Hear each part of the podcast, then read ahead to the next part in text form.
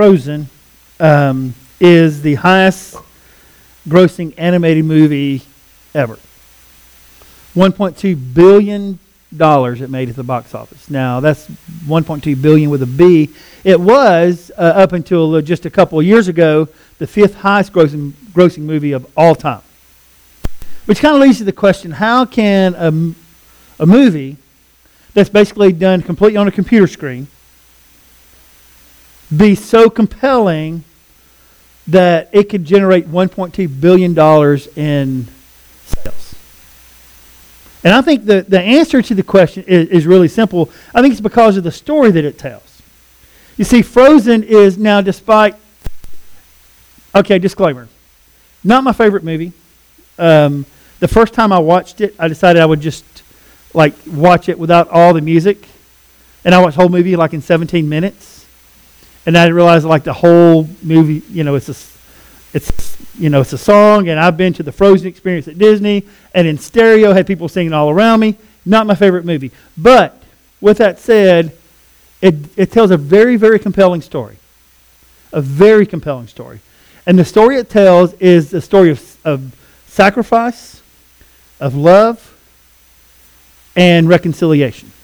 That's the story. So, in other words, it's a story of reconciliation driven by sacrificial love. I think that's why people are drawn to Frozen. I think, it, yeah, you like the music and all that stuff. But at the end of the day, I think that's the reason why. It's about reconciliation driven by sacrificial love. And the truth is, if we're honest, that's our story. That's the story of Christmas. I mean, that's, you know, we just spent a month talking about the birth of Jesus and his arrival in Bethlehem and how it changed the world and love came into the world. God, you know, it's God's love story. It's the beginning of his love story. Uh, his arrival is kind of the, the thing that holds all of human history together. It's kind of the linchpin of the whole thing. But at the end of the day, the arrival of Jesus, the life of Jesus, the sacrifice of Jesus, everything about Jesus is a story of reconciliation driven by sacrificial love. Because that's true, this is what I know. I know his story gives meaning to our story. So I, I think I shared this this week. I don't remember if I did it or not Sunday, but when I we lived in Elberton, we actually lived in Dewy Rose, and we drive in. The, I drove eight miles into town and eight miles out to go home every day, and there was this bridge I would cross every day. And every day when I was driving in, when I hit that bridge, I would say to God, "I'm nothing without you." And every day when I, or in some form or fashion, and every day when I came home, because that was pretty much the only way to get home was drive over this bridge. When I crossed the bridge, I would say, I'm nothing without you. And that's because my story is driven by the fact that Jesus loved me so much, he wanted to reconcile me with his Father in heaven. And the only way for that to be possible was for him to come to earth. And so the question now we have to ask ourselves is so we had Christmas, and Christmas is great. Now, some people are sad to see Christmas go. Some people are pretty excited to see Christmas go. Just depends on who you are and how you're wired and, and all that kinds of good stuff. But the, the worst thing we can do is leave the baby in Bethlehem and just go on about our business. So the real question we have to ask ourselves is what do we do moving forward? What do we do with the arrival of Jesus, knowing the life that he's going to live for us? What do we do? And so here's what we're going to do. We're going to look in John's gospel uh, excuse me, in 1 John, not John's gospel. In 1 John, we see these words. In the beginning, the Word already existed. The Word was with God, and the Word was God. He existed in the beginning with God. God created everything through him, and nothing was created except through him. The Word gave life to everything that was created, and his life brought light to everyone. Gospel of John tells us that our story goes like this. In the beginning, Jesus, because that's the Word, existed. That, that's our story. In the beginning, Jesus already existed. In the beginning, he was present, actively involved in creation. He has always been.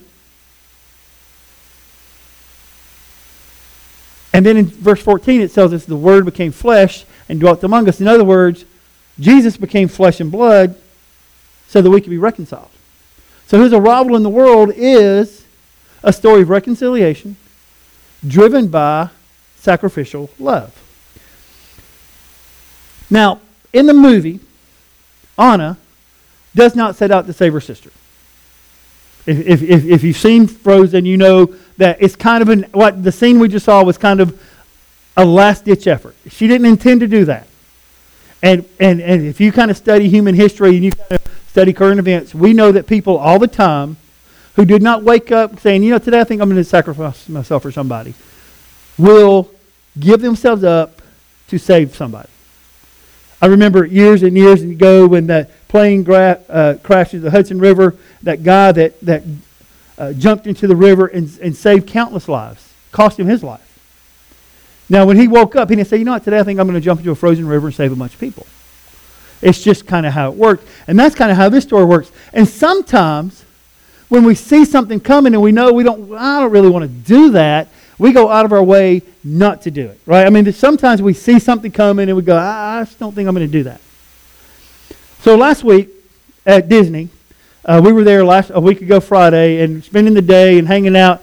And I went in to get a snack and I was walking out eating my Rice Krispie marshmallow chocolate covered snack, which is a lot better than I can even describe it. It was awesome. And I saw this mannequin. And there was this T-shirt, and I said, "Man, that's a good-looking T-shirt."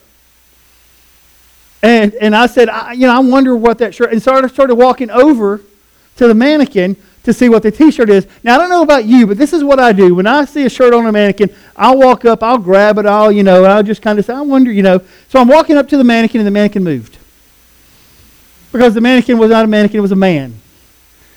And I'm gonna tell you, it was a big dude who looked like a mannequin. And I'm guessing when I went up, put my hand on his chest and start grabbing his sleeves, he was going to slug me. So I'm really glad that I didn't walk up and grab that guy and start pulling at his shirt. Okay?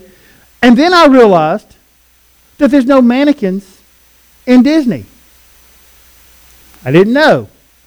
Sometimes we do something by accident. Sometimes we do something heroic by accident. Sometimes we avoid doing something that's painful because we don't want to avoid, we don't want to deal with the pain. But Jesus was different. Jesus knew everything that he would face. So consider this. Consider that Jesus knew in the beginning when the heavens and earth were created that there was waiting for him one day a cross. He knew it. In the beginning when God created the heavens and the earth, and, and we go through Genesis chapter 1, Jesus knew right then and there that a cross was waiting for him. He knew the pain that he was going to suffer. He knew the humiliation. He knew the heart. He knew everything. He knew when he was walked around and he was fully God and fully man, which we're going to talk about that in just a few minutes, that there was a cross waiting for him. He knew when he picked 12 guys to follow him, to hang out with him, that all those guys would desert him. He still picked him. He knew that one of those guys would betray him, and he still picked him. And he knew that one of those guys would deny so fiercely that he knew who Jesus was that he would li- literally, uh, this, this Jewish curse was kind of where you call the curse of hell, is what it's called. And, and Peter called that curse on himself. He just so fiercely wanted the people to know he didn't have anything to do with Jesus. Jesus knew when he marched in Jerusalem on a Sunday that all the people were screaming, Hosanna, Hosanna by the end of the week, the same people will be screaming, Crucify him. Jesus knew everything that he would face. Everything. And still, he came. Which leads to the question why? When we are so accustomed to avoiding pain at all costs, if we knew how our life would play out, my my gut tells me that most of us, if we knew what would happen, how bad some things would be, we would go to all extremes to avoid those bad things. So why would Jesus give his life for us? That, that, that's the question. This is what he says in John chapter 10. He says, he's talking about his sacrifice. He says, No one takes it, talking about his life, no one takes it from me, but I lay it down of my own accord. I have the authority to lay it down and the authority to take it up again. So, why did he do that? That's the question. Why, why, why did he do that? So he chose to give his life for us? And the answer is really, really simple. The answer is love. The answer is love. And this is what he says about that in 1 John chapter 4. God showed how much he loved us by sending his one and only Son into the world so that we might have eternal life through him. This is real love. Not that we love God. This is important. This is real love. Not that we have loved God, but that God, he loved us and sent his Son as a sacrifice to take away our sins.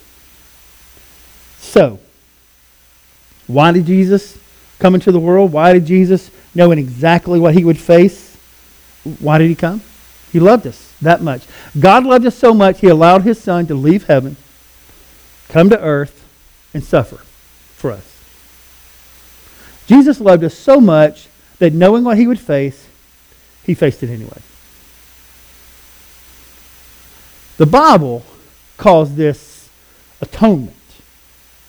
Uh, that's what the Bible calls it. The Bible calls it atonement. And so I want, to, I want you to understand how atonement works. Because the word reconciliation is the same thing. It's atonement.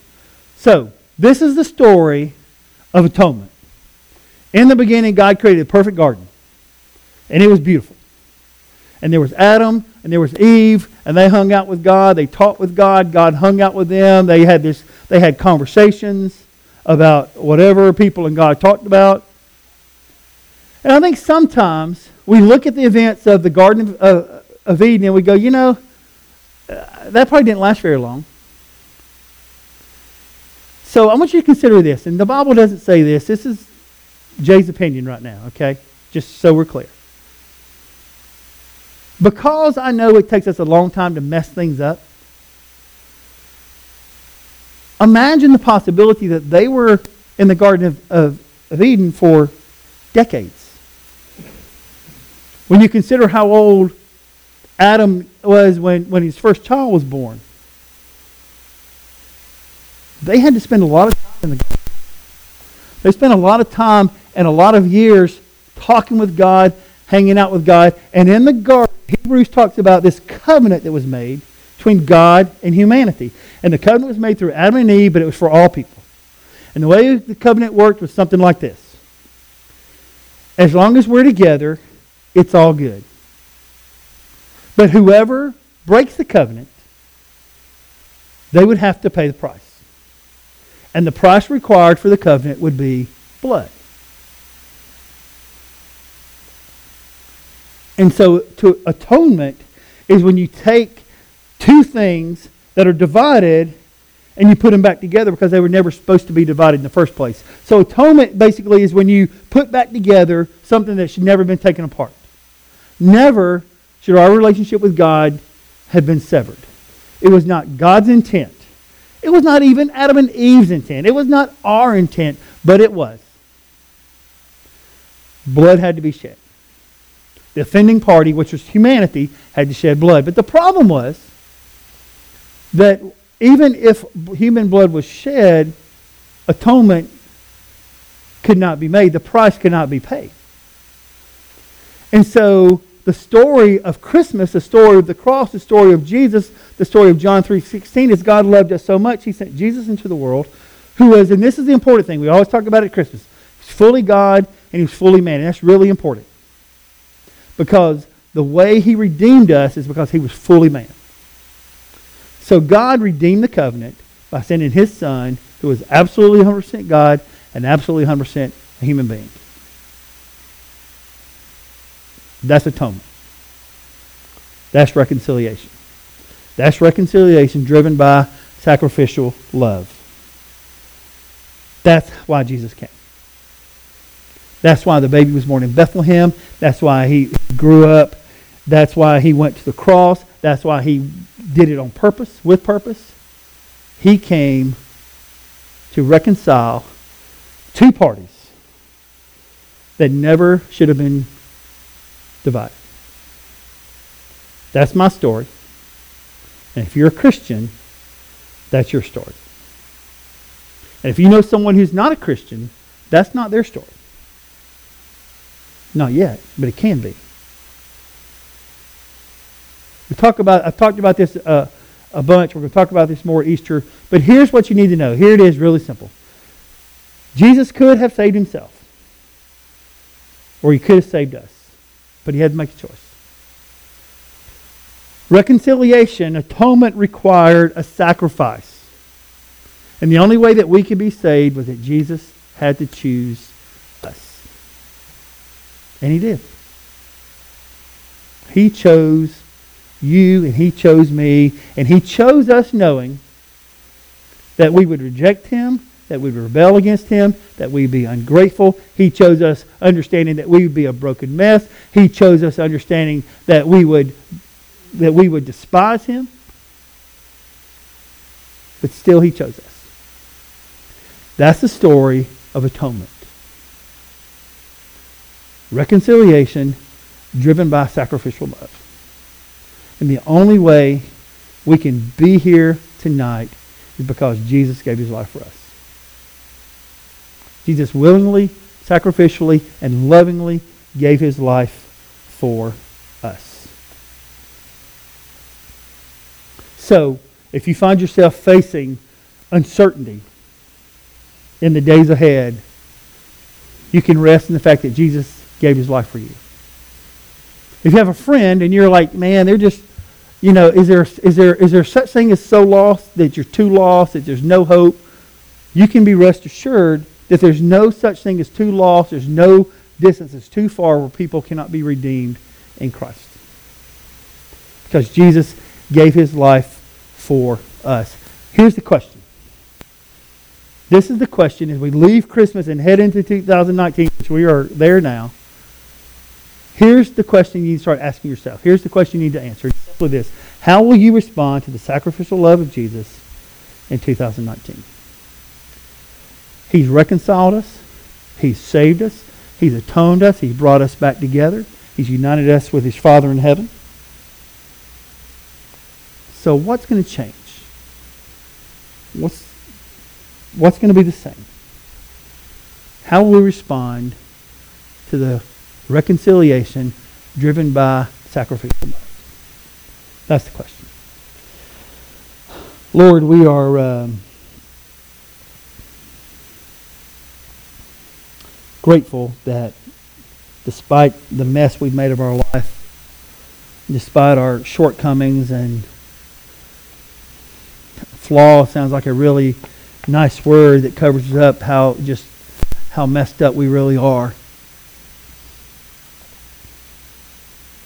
And sometimes we just try so hard to get it right and we just mess up.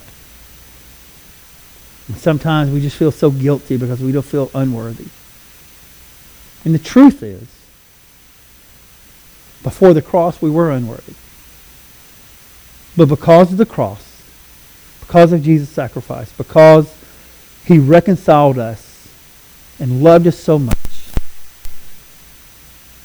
we are worthy, we are holy, we have hope, we can experience grace, we can experience mercy, we can know what peace is, we can know what joy is.